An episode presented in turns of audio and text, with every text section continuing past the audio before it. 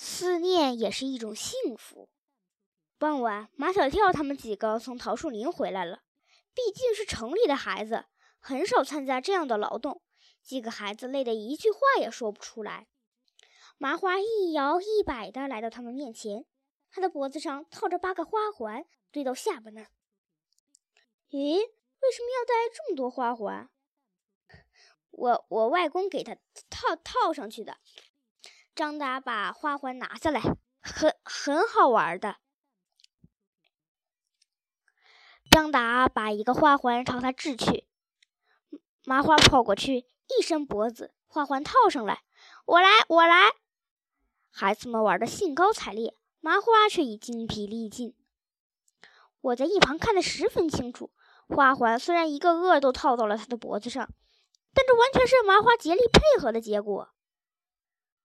孩子们不玩了，麻花也要回家了。麻花的家是荷塘中央的一个小岛。坨坨要送他回家，可是天快黑了，他身上绑着双轮车，那下坡路容易翻车，只好我送他。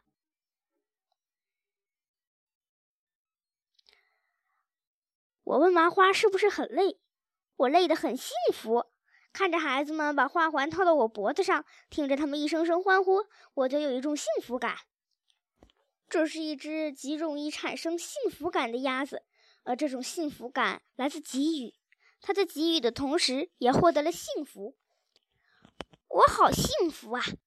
有一只绅士猫送我回家。我们走在乡间的小路上，麻花沉醉在幸福里，我却默默地思索：它为什么会产生幸福感？我想，因为它有一颗容易感动的心吧。陪在麻花身边，他的幸福感感染了我。我的心里渐渐渐充满了幸福。下坡路走完的时候，麻花停住脚步。猫哥，我们在这停一会儿。你走不动了吗？麻花把脖子伸到老城。你看天边是今天的最后一片晚霞。地平线上，夕阳沉落，那是最后一片晚霞，也被夜色慢慢的吞噬。由玫瑰红变成深红，再由深红变成紫红，我好幸福啊！我看到了晚霞是怎么一点一点消失的。离荷塘越来越近了，麻花却走了另一条路。我们从小路绕过去。为什么要舍近求远？我满腹疑团。在一道爬满蓝色喇叭花的篱笆前，麻花停住了。我看见有一座小小的房子，里面有一只鸭子的头在晃动。麻花望了很久，最后默默的离开了。我好幸福啊！那只鸭子是你的朋友吗？为什么不走近它？对我来说，只要远远的看一眼就心满意足了。每晚降临，我都会来这看看它。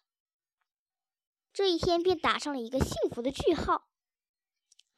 麻花的家在荷塘中心的小岛，现在荷塘挤满了荷叶，根本看不清小岛在哪。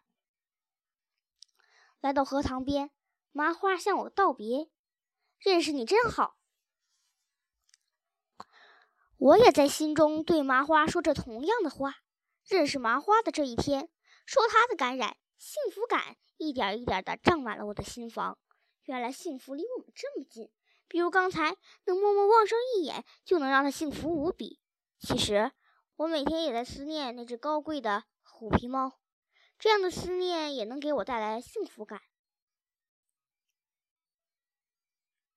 不是所有的心都怀有思念，心中有思念也是一种幸福。